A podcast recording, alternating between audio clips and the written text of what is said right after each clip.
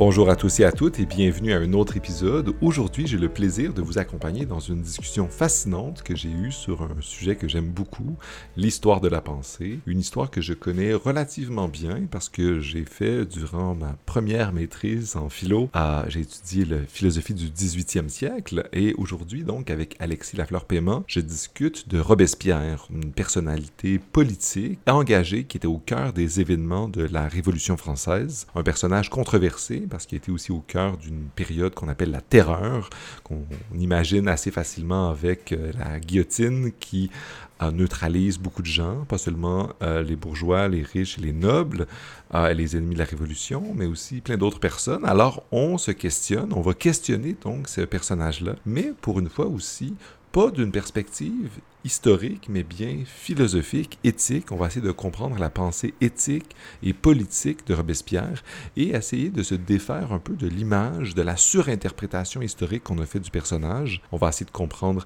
est-ce que c'était le tyran dictateur qu'on imagine euh, ou s'il y avait quelque chose de plus profond, de plus humaniste, de plus progressiste. Et on va aller explorer ces questions-là avec un spécialiste, un jeune spécialiste, Alexis, qui explore ces questions-là dans son doctorat. Et donc, on va creuser avec lui moins disons, le débat qu'on pourrait imaginer entre Rousseau et d'autres philosophes de la première partie du 18e siècle avec des gens qui, comme lui, vont mettre en application ces politiques-là. Mais on va essayer de voir un peu c'est quoi sa proposition, qu'est-ce qu'on peut en tirer de nos jours et de quelle manière on peut étudier ou penser avec un penseur, un théoricien, un philosophe, qui est aussi un politicien, qui est aussi quelqu'un qui met en application euh, des transformations radicales. On va parler de républicanisme, évidemment. Euh, vous connaissez mes intérêts. On va parler euh, aussi bien de la terreur. On va parler de comment de la pensée dans l'action au moment où on est en France. La France est menacée de toutes parts. La Révolution est menacée de toutes parts. Peut-être que la France est moins que la Révolution. Et on va explorer ces questions-là euh, en profondeur. Alors, j'espère que ça va vous intéresser et que vous allez avoir autant de plaisir que j'ai eu à discuter avec Alexis. Alors, sans plus attendre, à Alexis sur la Robespierre et sa pensée politique. Bonne écoute.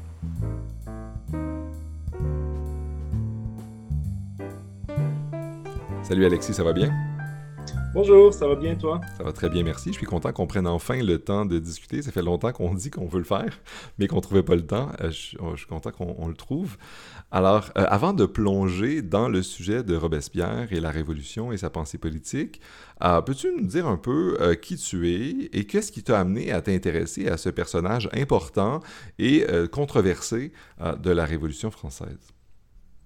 Donc, je m'appelle Alexis Lafleur-Paiement. Je suis euh, doctorant en philosophie politique à l'Université de Montréal et euh, chargé de cours euh, en philosophie à l'Université de Montréal.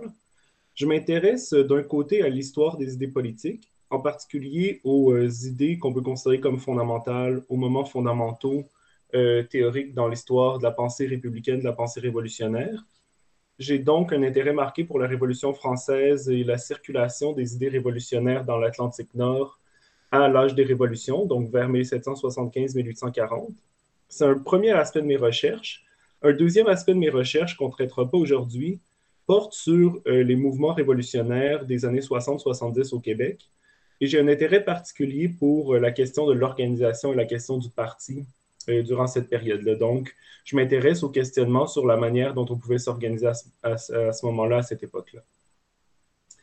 La raison pour laquelle euh, je me suis intéressé à euh, Robespierre dans le cadre de ma thèse, c'est que euh, j'ai un intérêt pour tout ce qui relève des idées politiques, de l'histoire des idées politiques et du parcours de l'évolution des idées révolutionnaires. Donc, en remontant le fil des idées révolutionnaires, en partant de notre époque, ben, j'en suis venu à différents moments, à un intérêt pour la révolution russe, par exemple, un intérêt pour les œuvres de Marx. Et de fil en aiguille, je suis remonté à la révolution française, qui est d'une certaine manière un moment séminal pour la pensée révolutionnaire et la pensée républicaine radicale en Occident. Arrivé euh, à l'étude de la Révolution française, j'ai découvert qu'il y avait effectivement un corpus extrêmement euh, pertinent, extrêmement déterminant pour la pensée politique radicale occidentale. Et j'ai découvert que l'œuvre de Maximilien Robespierre en particulier était euh, très riche, très intéressante pour des raisons à la fois historiques, mais à la fois aussi de théorie politique. Mais c'est intéressant. Et avant de plonger un peu dans, dans, l'œuvre qui est Robespierre, qu'est-ce qui t'a amené à t'intéresser à un personnage qui est aussi, comme je disais tantôt, controversé? C'est un personnage, comme tu l'as dit, important, qui est séminal dans, dans les enjeux révolutionnaires, mais c'est aussi quelqu'un qu'on lit à à des crimes révolutionnaires, la terreur, etc. Et quand on fait des représentations médiatiques, cinématographiques, télévisuelles de ce personnage-là, on le présente parfois comme pas le good guy, on présente Danton, on en présente d'autres. Alors, il, puis il y a des débats encore sur si, c'était une, figure positive. Qu'est-ce qui t'a amené à t'intéresser à, lui? Euh, plus qu'à d'autres figures des penseurs de la Révolution, peut-être des pré-révolutionnaires qui ont amené ces idées-là, euh, ou, d'autres qui, ont été importants. Qu'est-ce que, lui, en particulier, a fait ressortir ta curiosité? Dans la mesure où euh, je suis formé d'abord et avant tout en philosophie, je me suis intéressé en premier lieu à Rousseau, je me suis aussi intéressé à d'autres personnes qui sont plus liées à l'histoire de la philosophie, par exemple l'abbé Grégoire ou, ou Mais la raison qui a fait en sorte que je m'intéresse à Robespierre, c'est en réalité qu'à la lecture de ses œuvres, j'ai découvert qu'il y avait un corpus extrêmement riche et extrêmement intéressant. Autrement dit, mon parcours m'a mené à la Révolution française, pas à Robespierre dans un premier temps. Arrivé à la Révolution, j'ai lu un certain nombre d'auteurs et d'acteurs politiques, j'ai lu euh, notamment les, principaux euh, acteurs politiques, ceux qui sont considérés comme les principaux théoriciens. Je nommais Seyès, mais je pense aussi à Condorcet. J'ai lu euh, certains penseurs radicaux, Jean-Paul Marat par exemple, ou Saint-Just. Mais en dernière instance, j'ai découvert que chez Robespierre, il y avait un matériel très riche au niveau conceptuel, très important au niveau historique, et qu'il était sous-étudié d'un point de vue de la philosophie politique. Donc Robespierre est, selon moi, euh, surétudié d'un point de vue historique. Euh, son personnage est même surinterprété. Il est interprété à l'excès, que ce soit de manière psychologisante, euh, de manière diabolisante, etc., ou de manière dithyrambique. On le voit aussi chez certains théoriciens de, gauche ou d'extrême gauche, ou chez des tribuns comme Jean-Luc Mélenchon qui vantent Robespierre. Mais dans tous les cas, les études historiques et les usages qu'on peut faire de Robespierre euh, résume pas la richesse de euh, sa pensée politique, de sa philosophie politique, qui, elle, selon moi, demeure sous-étudiée. Donc, en lisant le corpus robespierriste, et on parle quand même euh, à l'heure actuelle dans le corpus publié de 12 forts volumes, de plus de 9000 pages, il y a vraiment une richesse conceptuelle marquée. Il y a vraiment des concepts qui sont intéressants pour comprendre le parcours de la Révolution, mais des concepts qui sont intéressants aussi pour comprendre la construction de la pensée politique de gauche dans le temps long. Et donc, euh, à partir de là, j'ai décidé de consacrer ma thèse à Robespierre. C'est une très bonne explication, excellent. Puis ça, m'amène à la première question fondamentale, histoire de clarifier un peu de quoi on parle pour celles et ceux qui nous écoutent, qui connaissent peut-être moins le personnage de Robespierre, même si, comme tu l'as dit, il a été surinterprété, puis historiquement, on le représente beaucoup. Peux-tu nous dire un peu qui, qui, qu'est-ce que tu étais, euh, son background, comme on dit, ou son parcours, et qu'est-ce qu'il a réalisé euh, en plus de ce pourquoi il est souvent présenté comme étant un personnage ou inspirant ou euh, terrible de la Révolution? Ben, d'abord, un petit parcours biographique de Robespierre. Euh, Robespierre est né en 1758 à Arras, une petite ville du nord-est de la France, qui est pas très loin euh, du chef-lieu qu'on appelle ben, la ville de Lille. Donc, Robespierre naît dans un milieu petit bourgeois, dans une famille d'avocats vraiment euh, la classe moyenne supérieure euh, provinciale. Il y a une vie familiale un peu euh, déstructurée. Le père est absent, la mère meurt alors que Maximilien est en bas âge. Par contre, Robespierre est un étudiant extrêmement brillant. Rapidement, il obtient une bourse pour aller étudier à Paris, et non seulement pour étudier à Paris, mais étudier dans l'école la plus prestigieuse de France, le Collège Louis-le-Grand. Robespierre va y faire des études euh, brillantes. Il va rentrer à Arras et devenir euh, avocat euh, à Arras très jeune, à 20 ans. À partir de ce moment-là, sa carrière est marquée par des succès, par des réussites. Il se fait connaître au niveau provincial et même par l'entremise de certaines causes au niveau national. Robespierre, dès ce moment-là, développe une conception très progressiste de la société à ce moment-là, il est un des rares euh, avocats qui s'oppose à toute forme de peine de mort. Il est aussi euh, une des personnes qui euh, défend les droits de la science. Robespierre, en fait, va se faire connaître dans les années 1780 pour avoir défendu un certain monsieur Vissery qui avait installé un paratonnerre sur sa maison. La ville de Saint-Omer le force à ôter son paratonnerre et Robespierre porte euh, la cause de M. Vissery et en fait une euh, cause dans laquelle il défend les droits de la science, les droits de la science contre l'obscurantisme. Donc le Robespierre des années 1780 est un homme brillant, un avocat qui a du succès, un homme clairement des Lumières, un homme très progressiste. Dans ce cadre-là, en 1789, il est élu aux États généraux. Il est élu comme euh, représentant du tiers-État de l'Artois. Et dès qu'il arrive à, l'Assemblée, il se, euh, il se présente comme un des députés les plus progressistes de toute l'Assemblée. Ça va prendre seulement quelques mois avant qu'il se fasse connaître et il va tout de suite se faire connaître comme, euh, sur les plus de 1200 députés, un des, plus, un des députés les plus avancés, comme on disait à l'époque. Dans ce cadre-là, il participe à la rédaction de la Déclaration des droits de l'homme de 1789. C'est souvent euh, des épisodes peu connus de la vie de Robespierre, mais c'est important de le rappeler. À partir du moment où Robespierre est élu aux États généraux, il participe de manière dynamique et de manière euh, souvent centrale à tous les épisodes importants de la Révolution. Donc, Robespierre participe à tous les épisodes de la Révolution qui vont être considérés comme positifs, ceux de 89, 90, 91, et ainsi qu'à ceux, évidemment, qui vont être considérés comme plus négatifs. On pourrait revenir, mais notamment la période dite de la terreur. Pour revenir au parcours biographique de Robespierre, donc, il est élu en 89 aux États généraux, participe à la Déclaration des droits de l'homme et du citoyen. Subséquemment, euh, il va participer à toutes, euh, euh, les principales rédactions législatives entre 89 et 91 il est un des principaux rédacteurs de la Constitution de 1791, qui est une constitution fondée sur une euh, monarchie constitutionnelle. Donc, euh, Robespierre rédige en bonne partie ce document-là, même s'il n'arrive pas à faire passer ses idées les plus progressistes à ce moment-là. Entre 91 et 92, il ne peut pas être élu député parce que les députés de euh, l'Assemblée constituante ne sont pas rééligibles à l'Assemblée suivante à la demande de Maximilien Robespierre. Donc, c'est Robespierre qui a voulu que les députés ne soient pas rééligibles dans le but euh, d'intéresser un nouveau euh, corps de députés qui serait désintéressé. Suite à la chute de la monarchie à l'été 1792, par contre, Robespierre là, peut être élu. Il est élu à ce qu'on appelle la Convention.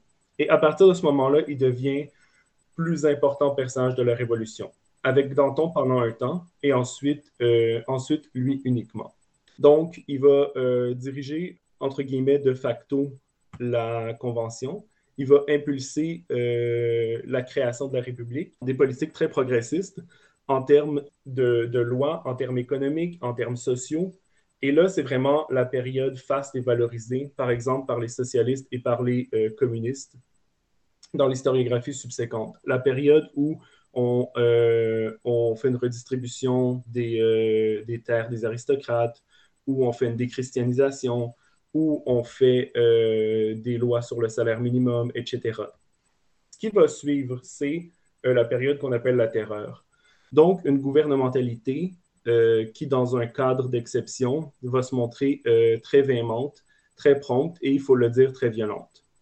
Pourquoi Robespierre, avec d'autres, avec d'autres camarades, avec d'autres confrères et d'autres députés, décide euh, d'utiliser une telle justice prompte, c'est parce que la République fait face à de très nombreux dangers. Et ça, on aura l'occasion d'y revenir, mais euh, je pense que c'est important de le souligner. C'est-à-dire qu'à posteriori, on soit d'accord ou en désaccord avec les choix de Robespierre, et notamment son usage de la violence politique. Ce qui, euh, ce qui doit être souligné, c'est le fait que cette violence politique répond à des dangers qui mettent objectivement à risque l'échec de la République. On parle des invasions étrangères, on parle des complots aristocratiques, on parle de l'insurrection vendéenne, on parle de l'insurrection des Chouans. Vraiment, la République est attaquée de toutes parts, à l'extérieur comme à l'intérieur.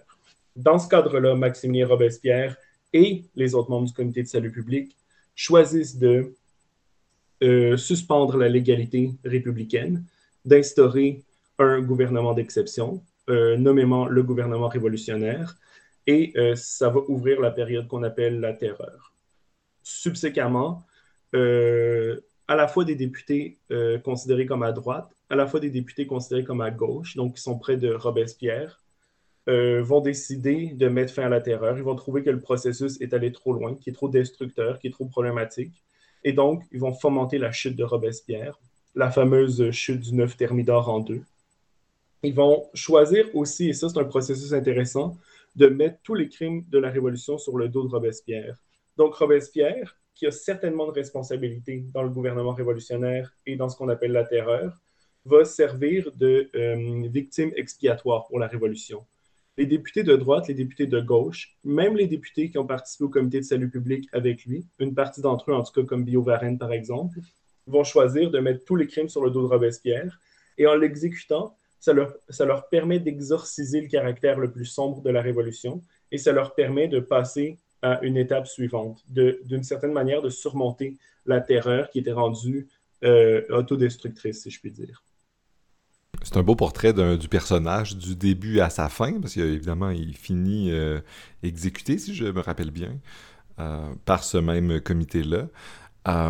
Euh, j'aimerais maintenant qu'on explore et qu'on fasse le lien entre cette vie tumultueuse et, très, et pleine de réalisations euh, politiques sur le plan révolutionnaire euh, et sa pensée politique. Parce qu'il me semble d'un côté assez difficile, du moins c'est pas un réflexe qu'on a souvent nous philosophes, à avoir un, auteur qui est plus dans l'action que dans la réflexion. Qui, qui, fait face à, des défis. Par exemple, tu disais les défis politiques, la France est en danger, mais la France révolutionnaire est en danger, on doit faire quelque chose. Du moins, c'est euh, moins souvent le genre de, philosophe qu'on étudie que des gens qui sont à l'université, qui écrivent des articles ou dans... Euh, moi, j'ai dans, mon vieux temps, euh, dans mon jeune temps, j'ai fait la, la, pensée du 18e siècle. Ce sont donc des, des, aristocrates, ou du moins des nobles, ou du moins des bourgeois français qui écrivent des trucs, qui réfléchissent. Ça peut être assez progressiste, mais du moins, c'est des gens qui parlent dans des salons, puis qui ont une vie relativement bohémienne. Euh, et là, on a un personnage qui n'est pas dans une vie euh, que, tout le monde a l'occasion d'avoir, mais bien euh, qui, a une, saveur historique assez lourde. comment est-ce que ça affecte notre réflexion en tant que philosophe sur sa pensée politique? Oui, ben, pour répondre à ta question, je pense que la, conséquence principale, en fait, du fait que Maximilien Robespierre soit un acteur politique et qui est connu d'abord et avant tout comme un acteur politique, fait en sorte qu'on sous-estime la portée philosophique et théorique euh, de, sa réflexion, justement. Ce que moi, je vois beaucoup à l'œuvre dans le cadre de mes recherches, c'est que euh, la pensée de Robespierre est rarement euh, étudiée. En fait, elle est extrêmement sous-étudiée. Pour le dire de but en blanc, depuis 75 ans, il y a seulement, à ma connaissance, deux essais qui ont été consacrés directement à la pensée politique de Robespierre. Pour la même période, on a plus de 300 biographies. Et là, moi, je parle de la littérature que je connais principalement en français, en anglais, euh, que je connais un peu sinon euh, dans les langues d'Europe de l'Ouest. Mais euh, ça l'exclut dans mon cas, donc la littérature qui peut être publiée sur Robespierre et qui existe en Chine ou au Japon, par exemple. La conséquence, donc, directe, c'est justement qu'on étudie peu ou pas la philosophie politique de Robespierre. Ce qui, à mon sens, est tout à fait estomacant, puisque Robespierre commence à développer une pensée politique cohérente dès les années 1780 et que c'est en fonction de cette pensée politique, et moi je l'avance dans ma thèse de cette philosophie politique, qui va prendre les décisions pour lesquelles il est connu, qui va prendre les décisions politiques, qui va mener les actions pour lesquelles il est connu. Il n'y a aucune raison, sinon, selon moi, les cadres disciplinaires qui euh, peuvent expliquer ça de manière générale. Disons que la principale explication, c'est vraiment le fonctionnement en silo de nos disciplines.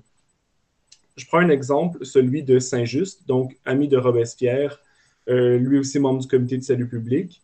Saint-Just est étudié par les philosophes pour la simple raison qu'il a mis sur papier un, document qui se veut un traité de philosophie politique.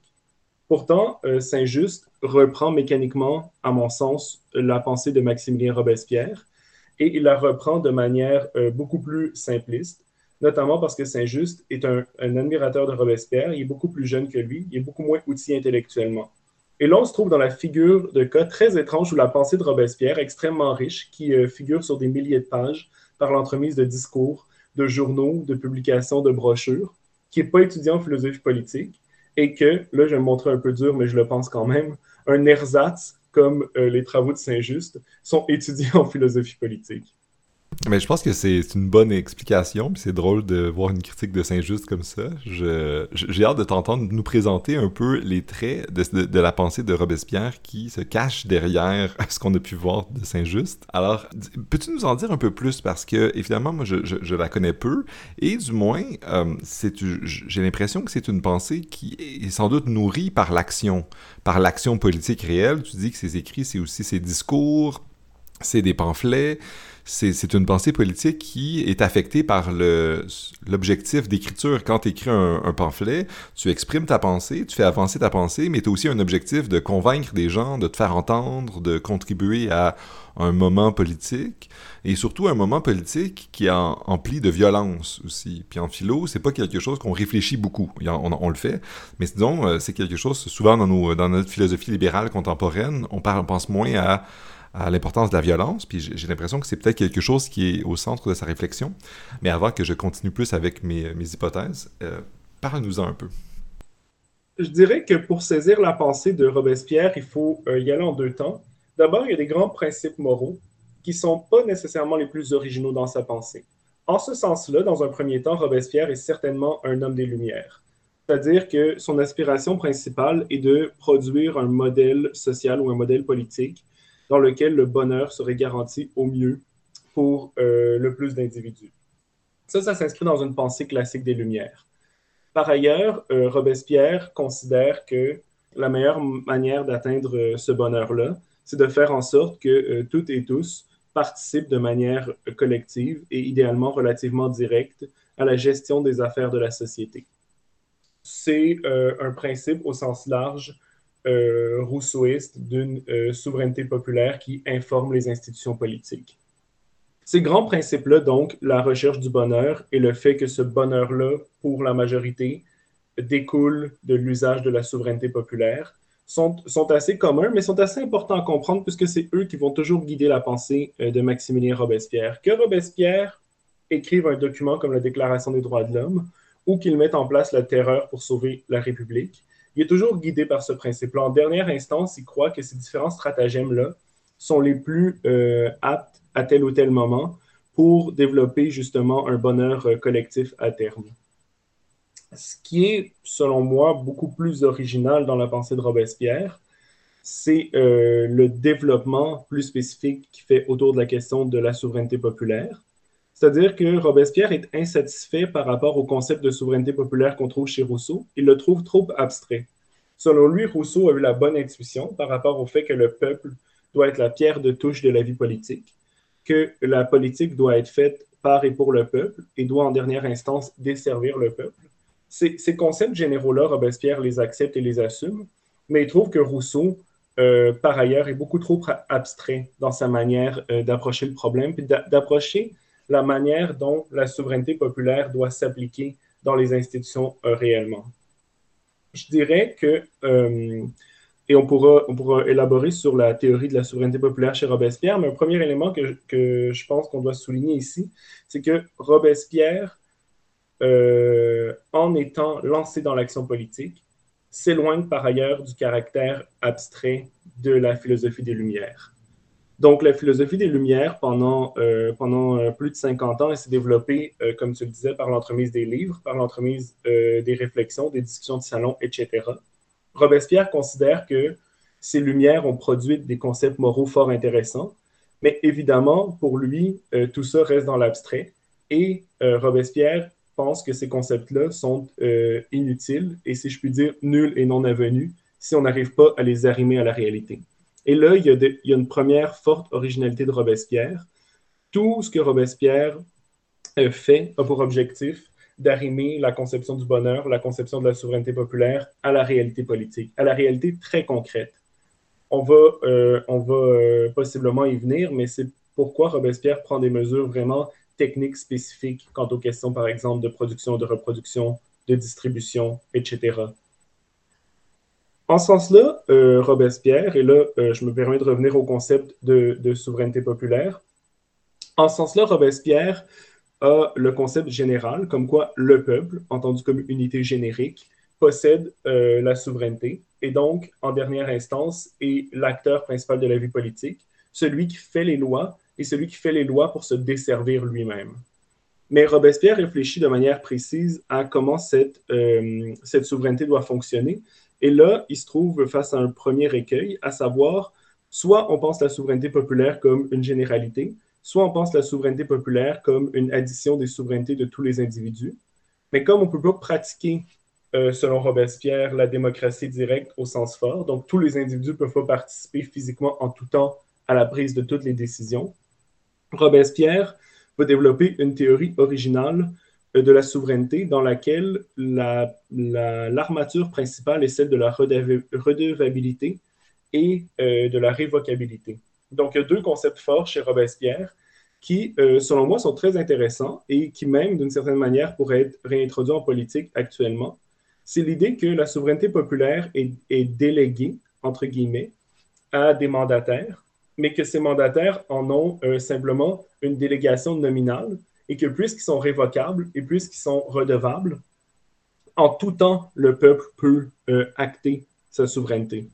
On a un modèle dans lequel donc le peuple reste souverain, même s'il y a des mandataires, et par la, possibilité euh, d'agir, de révoquer, de punir les mandataires, on peut en tout temps acter la souveraineté populaire on voit euh, bien la différence ici entre une souveraineté populaire purement abstraite ou une souveraineté populaire qui est au sens fort du terme déléguée, comme c'est le cas dans les modèles parlementaires actuels. Donc voilà un, exemple d'un premier développement conceptuel intéressant chez Robespierre. Développement conceptuel qu'on va euh, retrouver sporadiquement dans différents mouvements euh, de gauche à velléité démocratique, mais qu'on va peu ou pas retrouver euh, étonnamment, à mon sens, dans les euh, modèles républicains subséquents. C'est-à-dire que, euh, selon moi, tout, ou la majorité, en tout cas, des modèles que je connais occidentaux qui vont se réclamer du républicanisme vont en réalité se rapprocher d'un parlementarisme classique et vont pas vouloir se fonder sur une action de la souveraineté populaire de cet ordre-là. J'en profiterai pour continuer à creuser et à te poser la question. Tu nous as dit tantôt que il avait développé plein de concepts, notamment économiques aussi. Euh, est-ce que tu peux nous en dire un peu plus sur euh, sa réflexion sur l'économie? Parce que là, tu viens de nous, en, dire sur la souveraineté populaire, puis nous montrer un peu son originalité. Euh, est-ce qu'il y a quelque chose d'original sur d'autres questions, notamment la question qui, à son époque, était encore en émergence, la question de l'économie? Oui, bien, je vais faire le pont d'ailleurs avec la question de la souveraineté puisque cette souveraineté, si elle est incarnée euh, pour Robespierre, elle est incarnée dans un corps de citoyens réels, donc un certain nombre d'individus qui euh, existent physiquement et qui ont euh, réellement, à titre d'individus existants, le droit d'acter leur souveraineté au moment de l'élection ou au moment de la révocabilité. Et pour que ces individus-là, que Robespierre traite toujours sous l'angle de la citoyenneté, je me permets une petite parenthèse ici, mais Robespierre euh, et ça, ça le distingue des, euh, Lumières plus classiques, met moins la focale sur les individus et les droits individuels que sur les individus en société. Chez Robespierre, il y a certainement une conception des droits individuels et c'est important. J'ai dit qu'il a participé à la Déclaration des droits de l'homme, il croit à ces concepts-là. Mais la focale pour lui, quand on fait de la politique, quand on pense la politique, c'est le rôle social de l'individu. C'est l'individu en société. Donc, Robespierre va souvent focaliser sur le citoyen, dans le sens où c'est euh, justement l'individu dans son action politique, dans son action sociale. La souveraineté populaire étant portée par les citoyens réels, les citoyens de chair, eh bien, il faut réfléchir aux conditions dans lesquelles ils peuvent pratiquer leur citoyenneté. Et ça, c'est une autre chose qui distingue Robespierre de ses prédécesseurs. Il ne va pas penser ça en termes abstraits. Dire, par exemple, on va faire un cadastre qui va euh, permettre à chacun d'avoir une terre. Ça, ça reste beaucoup trop abstrait pour Robespierre. Pour lui, il y a réellement un citoyen qui a réellement besoin d'un certain nombre de livres de pain à chaque jour pour vivre et pour être bien. Et donc, Robespierre va effectivement, euh, surtout dans la deuxième moitié de la Révolution, lancer des politiques économiques assez précises. Et on va trouver euh, chez Robespierre euh, des expressions comme une économie politique. On trouve cette expression exactement chez Robespierre et qui, pour certains commentateurs, renvoie à des doctrines qu'on va subséquemment appeler les économies planifiées. Donc, chez Robespierre, à partir de 93 et jusqu'en l'an 2, jusqu'à sa mort, il y a effectivement une conscience forte de l'économie qui euh, vise principalement trois éléments. Elle vise d'abord à euh, contrer l'accumulation indéfinie de capital. Elle vise ensuite à, euh, à s'assurer qu'il y ait des conditions de vie décentes pour les citoyens et elle vise aussi à faire en sorte qu'il y ait une viabilité économique de l'État. Ces, éléments-là, ils ne sont pas indissociables pour Robespierre, dans la mesure où euh, ce qu'on appellerait maintenant les super riches doivent être super imposés, ce qui va garantir la viabilité de l'État. Et euh, par ailleurs, par l'entremise de ces impôts et de ces redistributions, tous les citoyens vont avoir une euh, vie saine ou une vie digne. Un peu pour élaborer dans ce sens-là, chez Robespierre, il n'y a jamais de conception de l'abolition de la propriété privée. Ça, c'est important de le souligner. Donc, une certaine historiographie marxiste qui a voulu euh, trouver le communisme de manière séminale chez Robespierre euh, se trompe selon moi. J'étudie la pensée de Robespierre depuis un certain nombre d'années. J'ai lu extensivement ses textes. Il n'y a aucune occurrence à la collectivisation des moyens de production ou à la collectivisation des biens, mais il n'y a, aucunement cet esprit-là chez Robespierre non plus. Chez Robespierre, il y a un esprit que moi je trouve très euh, fin 18e siècle, celui où chacun mérite d'avoir une petite propriété privée, ce qu'on appellerait euh, aussi une propriété d'usage, et donc une maison, une petite terre, des biens qui sont à lui, des biens qu'on a envie d'entretenir, mais qu'on ne thésaurise pas à l'excès. Par contre, chez Robespierre, il y a un combat très marqué, très évident, contre euh, l'accumulation indue de richesse. Robespierre, euh, je disais un peu plus tôt qu'il était opposé à toute forme de peine de mort. Une des premières raisons pour lesquelles Robespierre va vouloir réintroduire la peine de mort, c'est euh, contre les accapareurs. Parce qu'il se rend bien compte que son projet qui vise au bonheur populaire, son projet qui met au centre de la politique la souveraineté populaire, est bloqué par des gens qui euh, s'accaparent les richesses et donc par cette entremise-là qui sont en mesure de lutter contre l'État social, qui sont en mesure de lutter contre la République. Et face à cette situation-là, Robespierre va se trouver dans la position où il est impossible, selon lui, si on ne combat pas à mort les euh, riches, puis nommément les riches aristocrates ou les riches bourgeois réactionnaires, si on n'est pas capable de les combattre et de reprendre leur richesse, on n'est pas capable de mener à terme un projet social, on n'est pas capable de mener à terme la République. Tu as anticipé un peu ma question en faisant le lien avec la question du communisme, parce qu'effectivement, quand tu as commencé à me dire que bien, euh, il y avait quelque chose de la planification économique euh, chez Robespierre. Alors, ma, question elle avait été est-ce que, les communistes qui ont interprété sa, pensée ont raison? Alors, tu me dis non, parce qu'il y a quelque chose de qu'on pourrait appeler le républicanisme agraire, l'idée qui est présent aussi chez les Américains de l'époque avec Thomas Paine, selon laquelle le bon républicanisme, c'est qu'on ait chacun notre ferme ou chacun notre truc qui nous rend autonomes. Fait que ça, montre un peu un auteur qui mélange les styles et qui est difficile à, à, saisir dans des catégories. Est-ce qu'il y a d'autres choses? Est-ce qu'il y a d'autres perspectives différentes qui vont à l'encontre des, lectures subséquentes euh, qu'on a vues, comme tu nous as dit, chez les communismes ou d'autres, qui en fait un, penseur, selon toi, riche? Tu nous as parlé de, l'idée de révocabilité, de souveraineté populaire. On vient de parler un peu de la question du républicanisme économique. Est-ce qu'il y a d'autres éléments dans sa pensée qui euh, sont originales euh, et qui mérite d'être tiré. Moi, je pense un peu, puis j'ai une, question un peu tantôt sur ça, parce que c'est aussi, pour quelqu'un qui, comme moi, le connaît peu, Robespierre, quelqu'un qui est connu pour la, ramener la religion un peu par le, par le champ gauche. Euh, par, euh, c'est quoi les idées qui, selon toi, euh, méritent d'être reprises, peut-être qui n'ont pas été reprises ou mal reprises par les, les, commentateurs? Tu nous as parlé des communistes, mais il y en a sans doute d'autres. Oui, mais pour continuer euh, sur les, grands concepts, disons, de Robespierre, je pense que deux, autres éléments majeurs de sa pensée qui permettent à la fois d'éclairer sa pensée et qui permettent euh, possiblement d'établir un, un, dialogue diachronique avec la pensée politique de Robespierre, c'est ceux de la démocratie et ceux de l'égalité. Parce que si pour Robespierre, il y a une centralité à la souveraineté populaire et que cette souveraineté populaire est portée par l'ensemble des citoyens réels, ben, ces citoyens réels, ils doivent absolument fonctionner selon un mode démocratique, donc avoir le même droit décisionnel. Et ça, c'est un principe fort chez Robespierre. On ne parle pas d'un démocratisme nominal, on ne parle pas d'un démocratisme où euh, certains euh, sont, par exemple, euh, possesseurs de journaux qui font de la propagande, puis d'autres sont électeurs aux quatre ans. Et de manière concomitante, ce démocratisme doit s'appuyer sur une égalité forte.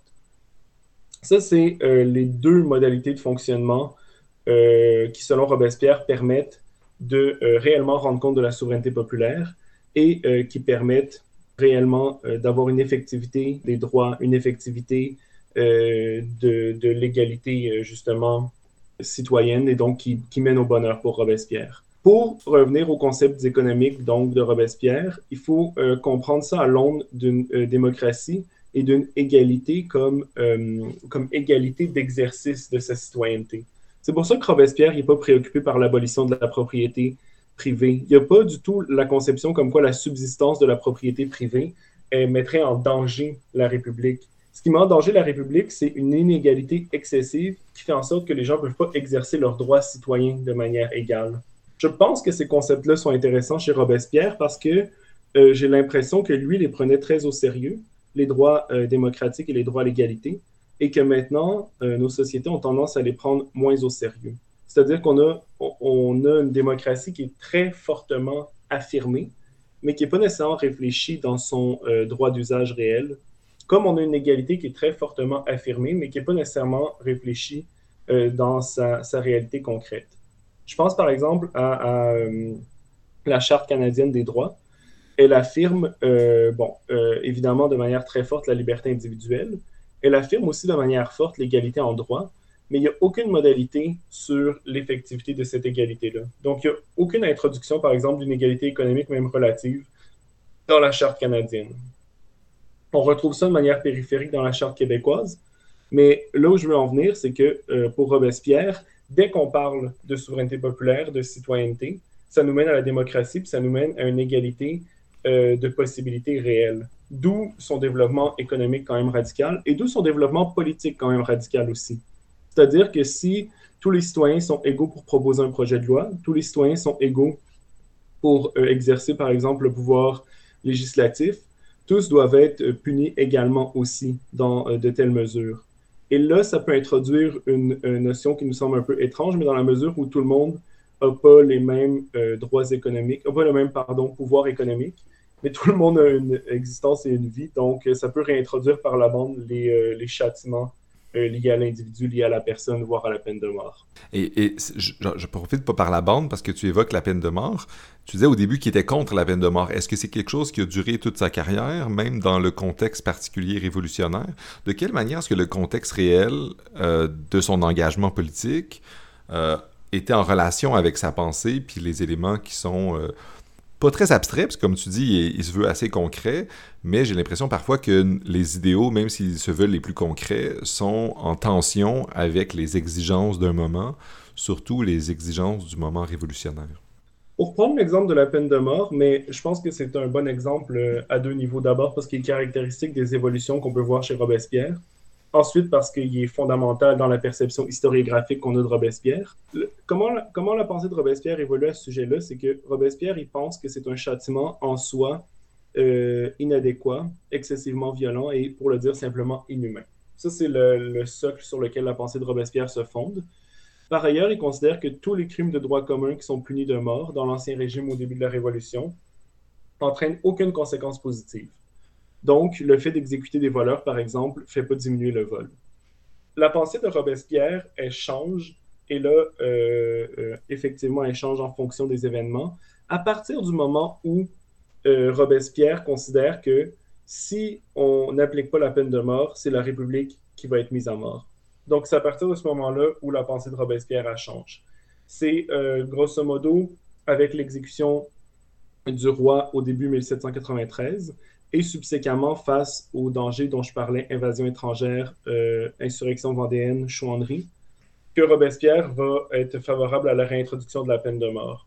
Pour le dire simplement, on peut trouver son raisonnement euh, euh, non éthique. Je pense que d'une certaine manière, effectivement, Robespierre à ce moment-là ne réfléchit pas en termes éthiques, mais on peut le comprendre dans la mesure où les Vendéens massacrent les troupes républicaines, et si les Vendéens ne sont pas tués, à tout le moins leur leader ou leurs soldats, ben, ni plus ni moins, ils vont prendre la capitale Paris, c'est leur objectif, et ils vont euh, mettre à bas la République.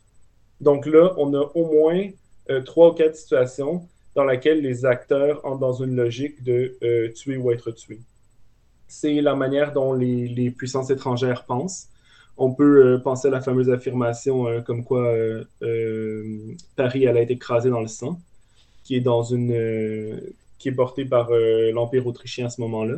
On peut penser à justement aux Vendéens puis aux Chouans qui disent vouloir massacrer la République, ou encore aux aristocrates qui font effectivement des complots. On pense à l'assassinat par exemple de Jean-Paul Marat par Charlotte Corday, qui est une aristocrate qui vient de région dans le but de l'assassiner, qui l'assassine effectivement.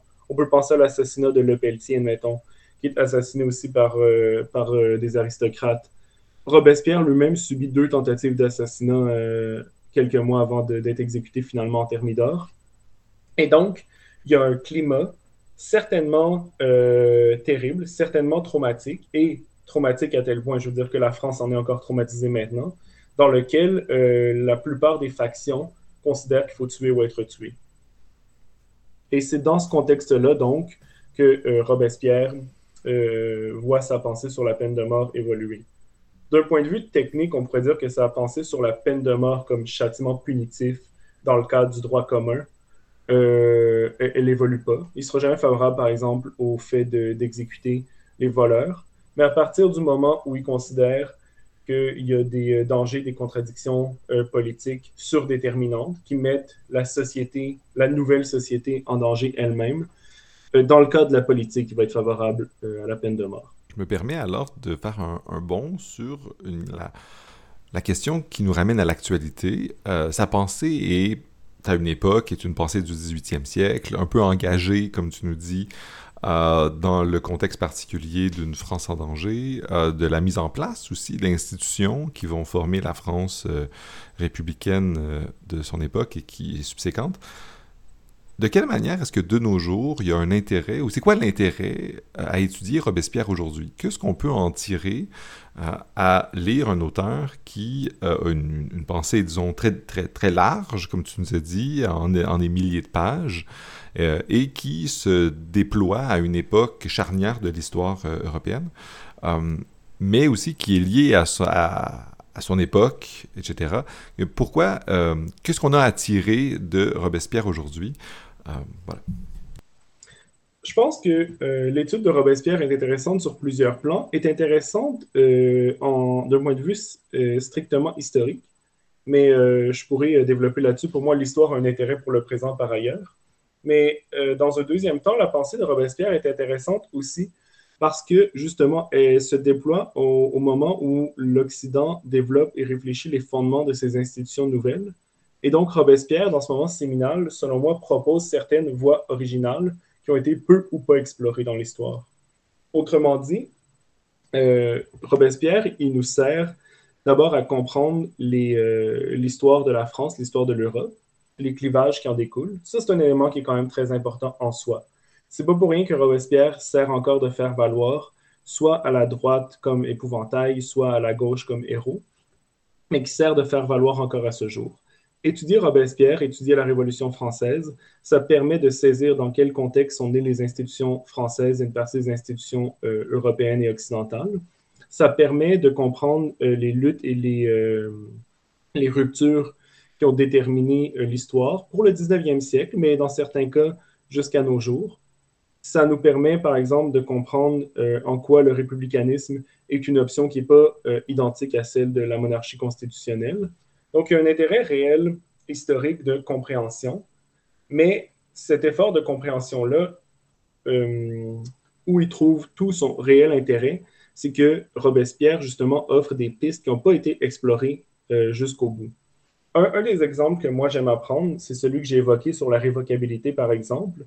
Il me trouve je trouve absolument estomacant que, à partir du moment où on fonde une institution démocratique, on ne pense pas à la révocabilité, à la redevabilité des élus. Donc ça, c'est un exemple. Je pense réellement qu'on peut lire Robespierre euh, et pratiquement euh, s'en inspirer ou faire, ou en tout cas entrer en dialogue avec un élément comme celui-là. Dire pourquoi, à l'heure actuelle, euh, parce que pourquoi à l'heure actuelle, on accepte d'un côté qu'on ne peut pas mener une démocratie directe, tous ne peuvent pas participer en tout temps à toutes les prises de décision, mais que d'un autre côté, on ne cherche pas à trouver des modalités qui font en sorte que les euh, citoyens aient un rapport plus dynamique avec leurs élus, avec leurs institutions. En termes contemporains, on pourrait dire, pour continuer sur cet exemple-là, que Robespierre offre des, des pistes qui, qui pourraient enrichir des conceptions comme celle, par exemple, de la démocratie délibérative ou de la démocratie participative. On ne s'est pas posé sur cet enjeu-là spécifiquement, mais dans le cadre de la démocratie participative, justement, Robespierre pense à des modalités réelles euh, dont on se demande si on ne pourrait pas s'inspirer. Par exemple, les assemblées de quartier, ce qu'on appelait à l'époque de la Révolution française euh, tout le mouvement sectionnaire. La ville de Paris est divisée en une cinquantaine de sections. Il y a des assemblées de sections qui débattent à tous les jours et qui traduisent ce qui se passe politiquement tous les jours pour les citoyens des quartiers qui ne savent pas lire, qui ne savent pas écrire, qui n'ont pas le temps de se rendre, par exemple, euh, à la convention pour écouter les débats. Et là, on a encore une modalité très intéressante. Robespierre considère que tous ne peuvent pas participer à toutes les décisions, d'accord. Comment on pallie à ce vice démocratique? Robespierre, il nous donne au moins euh, deux, mais selon moi beaucoup plus euh, d'éléments. Celui de, la vie sectionnaire ou de la vie démocratique de quartier, qui, remarquons-le, a été remise euh, de l'avant depuis les années 2010 par différents mouvements sociaux. Il nous donne aussi toute une conception intéressante qui ne va pas contre l'élection, mais qui fait en sorte que l'élection ne soit pas euh, l'unique moment ou l'unique point de la vie démocratique pour les citoyens. Et euh, voilà, ça c'est le genre d'éléments, le type d'éléments qui, je pense, sont tout à fait pertinents, tout à fait inspirants pour comprendre ce qu'on peut aller chercher chez Robespierre. Je dirais même plus largement qu'on peut retrouver la même chose chez beaucoup de penseurs, surtout à partir de la fin du 18e siècle, qui ont ouvert des pistes qui n'ont pas été explorées. Dans, les cadres qui sont les miens, mais que je pense qui sont relativement valides, à partir de la fin du 18e siècle, justement, il y a la mise en place du cadrage euh, qu'on peut appeler euh, contemporain, dans le sens, euh, si on considère que la modernité va grosso modo de 1500 à 1800, la fin du 18e siècle est justement marquée par la mise en place des institutions, notamment étatiques en Occident, qu'on appelle contemporaines. Et à ce moment-là, il y a plein d'auteurs qui pensent de manière très intelligente les différentes manières dont on pourrait concevoir nos institutions, dont on pourrait concevoir notre vie politique, la citoyenneté, la démocratie, etc. Et il y a beaucoup de ces auteurs-là qui, pour une série de raisons, n'ont pas pu mettre en application leur programme. Ce qui est vraiment intéressant avec Robespierre, c'est qu'il a pu mettre, dans un contexte certes très difficile, en application une partie de son programme, et sinon, il a pu euh, développer une partie de son programme dans un contexte politique concret. Donc, il nous offre des éléments possiblement euh, plus concrets, justement, plus réalistes que euh, les spéculations des Lumières. Robespierre se trouve dans cette jonction super intéressante où il a dû penser la concrétude, où il a vécu en partie, mais où l'ensemble de son œuvre, de sa pensée, de sa philosophie politique n'ont pas pu être appliqués. Il, se trouve à, l'entre-deux. Il, forme donc une pierre de touche entre la conception théorique et le concret, dont on n'a jamais exploré les possibilités ou les potentialités. C'est super intéressant et j'aimerais juste terminer par une question pour revenir au personnel, parce que tu nous as bien présenté ce qu'on peut apprendre encore de nos jours de Robespierre. Et j'aimerais terminer par une question sur toi. Qu'est-ce que tu, qu'est-ce que tu trouves chez, cet auteur-là? comment c'est étudier de nos jours un auteur qui est historiquement si chargé, mais politiquement si moins étudié ou philosophiquement moins étudié? Euh, et qu'est-ce que toi tu y trouves pour nonobstant ta recherche historique, comme tu as dit, ben, c'est important euh, juste historiquement, mais peut-être aussi euh, ta formation comme philosophe ou quelqu'un qui s'intéresse à la pensée politique contemporaine. Euh, tu nous as dit dans l'introduction, quand tu te présentais, que tu t'intéressais d'un côté à l'histoire, mais aussi à l'histoire militante politique québécoise. Donc, de quelle manière est-ce que cet auteur-là vient... Deux questions en une de quelle manière euh, cet auteur-là vient t'inspirer, puis c'est comment étudier un auteur qui est peut-être euh, sous-étudié philosophiquement, mais surétudié historiquement? Je vais commencer par euh, ta deuxième question. Hein. c'est comment étudier quelqu'un comme Robespierre? Je dois avouer que c'est très difficile, dans le sens où il y a l'étude personnelle, il y a moi qui lis Robespierre, qui en tire des conclusions, des intérêts.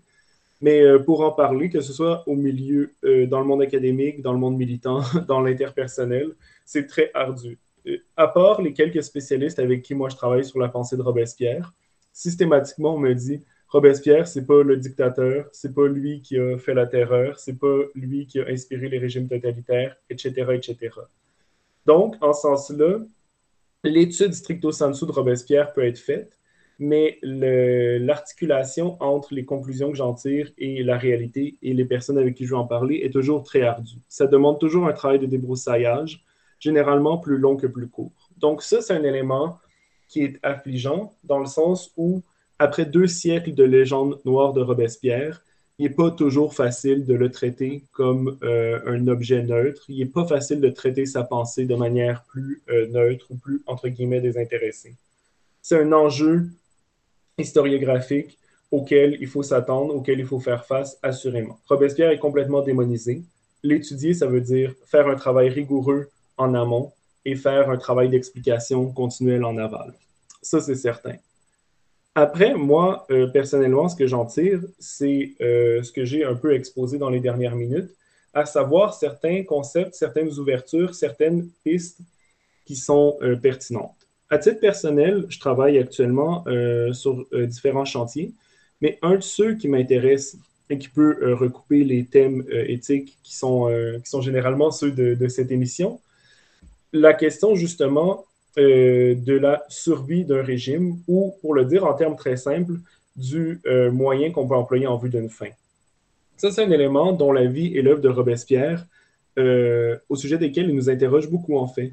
Parce que plus j'étudie la vie et l'œuvre de Robespierre, plus je me rends compte que son projet politique, la République elle-même, se trouve réellement au pied du mur. Et là, moi, je le pense en termes d'explication, pas de justification mais il y a un réel enjeu éthique ici, puisqu'on peut toujours considérer, on peut considérer par exemple dans l'absolu que euh, l'assassinat ou le meurtre sont néfastes. Comme Jean-Paul Sartre, par exemple, le soulignait, en soi, ce sera toujours néfaste, toujours non éthique, toujours mauvais. Mais ensuite, comme on le retrouve chez Robespierre, mais Sartre en a parlé aussi, qu'est-ce qu'on fait quand il y a une impossibilité de faire autrement? Est-ce que, par exemple, un peuple doit rester en esclavage si euh, il veut éviter d'assassiner euh, la personne dominante. Dans le cas de Robespierre, ce qui est intéressant, c'est est-ce que on, est en droit de mener des actions euh, violentes, des actions radicales, dans le but d'atteindre une fin a posteriori?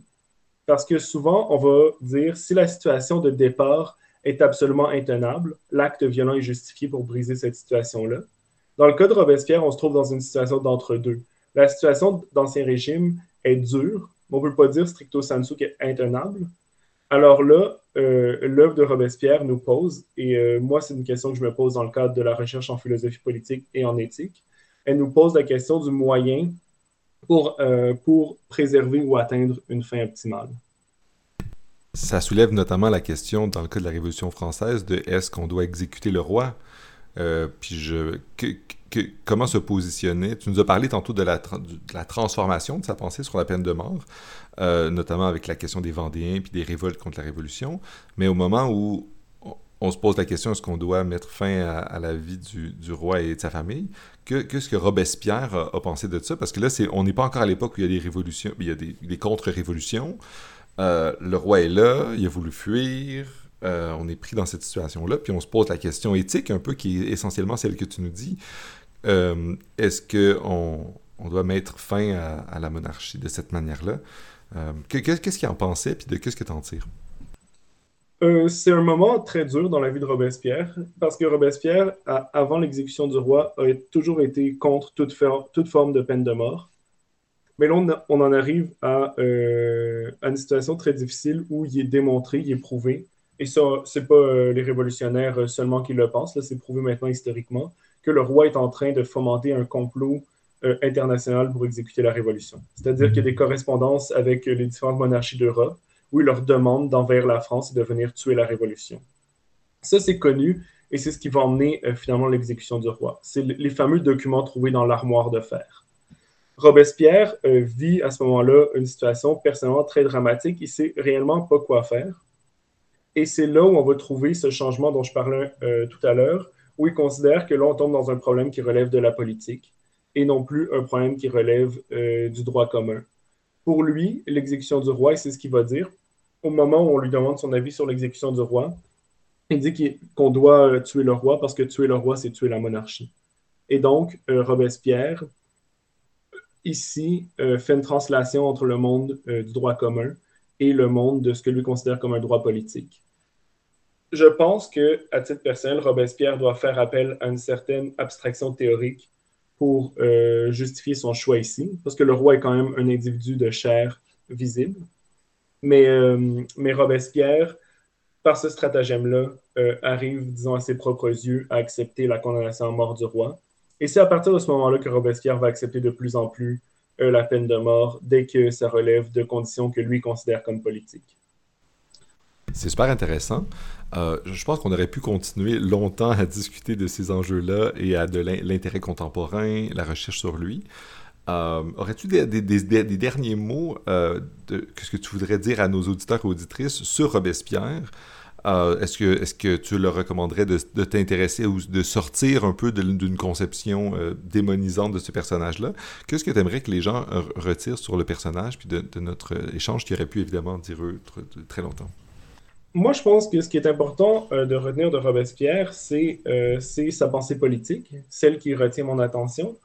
Je pense que c'est important dans la mesure où la vie de Robespierre euh, a été fortement démonisée ou traitée de toutes les manières, mais on peut trouver à l'heure actuelle de bonnes biographies. La personne qui veut bien connaître la, euh, vie de Robespierre peut lire, par exemple, l'ouvrage Robespierre d'Hervé Levert, paru en 2014, biographie très neutre, très fouillée, très intéressante. Je pense que ce qui est plus intéressant et plus porteur, ce serait de euh, renouer avec les réflexions de Robespierre, au moins sur certains plans, comme je le disais, ceux de la démocratie, ceux de la démocratie participative, ces réflexions sur la citoyenneté, beaucoup ces réflexions sur la souveraineté populaire comme euh, devant être portée par des citoyens réels et donc des citoyens réels qui jouissent d'une égalité réelle aussi. Pour s'introduire à ces questions-là, il y a un petit ouvrage qui existe, celui de euh, Georges Labica, qui a été réédité à la Fabrique, qui s'appelle sobrement Robespierre, une philosophie politique ou une politique de la philosophie. Dans tous les cas, ça, c'est une belle introduction, 150 pages environ. Moi, ce que je dis souvent, c'est que si la BICA avait fait un, ouvrage de 400-500 pages, il aurait fait mon projet de thèse en réalité. Donc, euh, moi, dans, la littérature qui existe sur Robespierre, c'est vraiment le petit ouvrage que je, que je conseille toujours. Et, euh, voilà, ça, c'est une belle pierre de touche. Il y a des belles références aussi à un nombre euh, réduit de discours qu'on peut aller lire de Robespierre. Ça permet un beau repérage dans la littérature écrite par Robespierre. Et donc, euh, sur, sur, la note finale, euh, c'est ce que je recommanderais aux gens, la lecture du petit livre de l'ABICA, la réflexion notamment sur la démocratie, sur la citoyenneté, sur l'égalité, à partir des, des, œuvres de Robespierre, et peut-être plus largement l'exploration de corpus historique de la fin du 18e, début 19e, que moi, comme je le disais, je trouve très pertinente parce qu'il y a beaucoup de pistes qui ont été ouvertes et non explorées. Et pas uniquement dans la pensée euh, révolutionnaire, dans la pensée républicaine aussi, mais, mais libérale par ailleurs. Beaucoup d'auteurs qui ont réfléchi à un autre libéralisme à cette époque-là, qu'on n'a pas nécessairement euh, développé ou abouti pleinement. Merci beaucoup. Je pense que c'est une très bonne conclusion qui invite nos auditrices et auditeurs à aller en savoir plus. Merci beaucoup, Alexis, pour avoir parlé avec moi de ce personnage ô combien intéressant, fascinant et controversé. Et au plaisir de reparler avec toi de plein d'autres sujets. Merci. Merci beaucoup, Gabriel. Merci pour l'invitation. Ça m'a fait plaisir.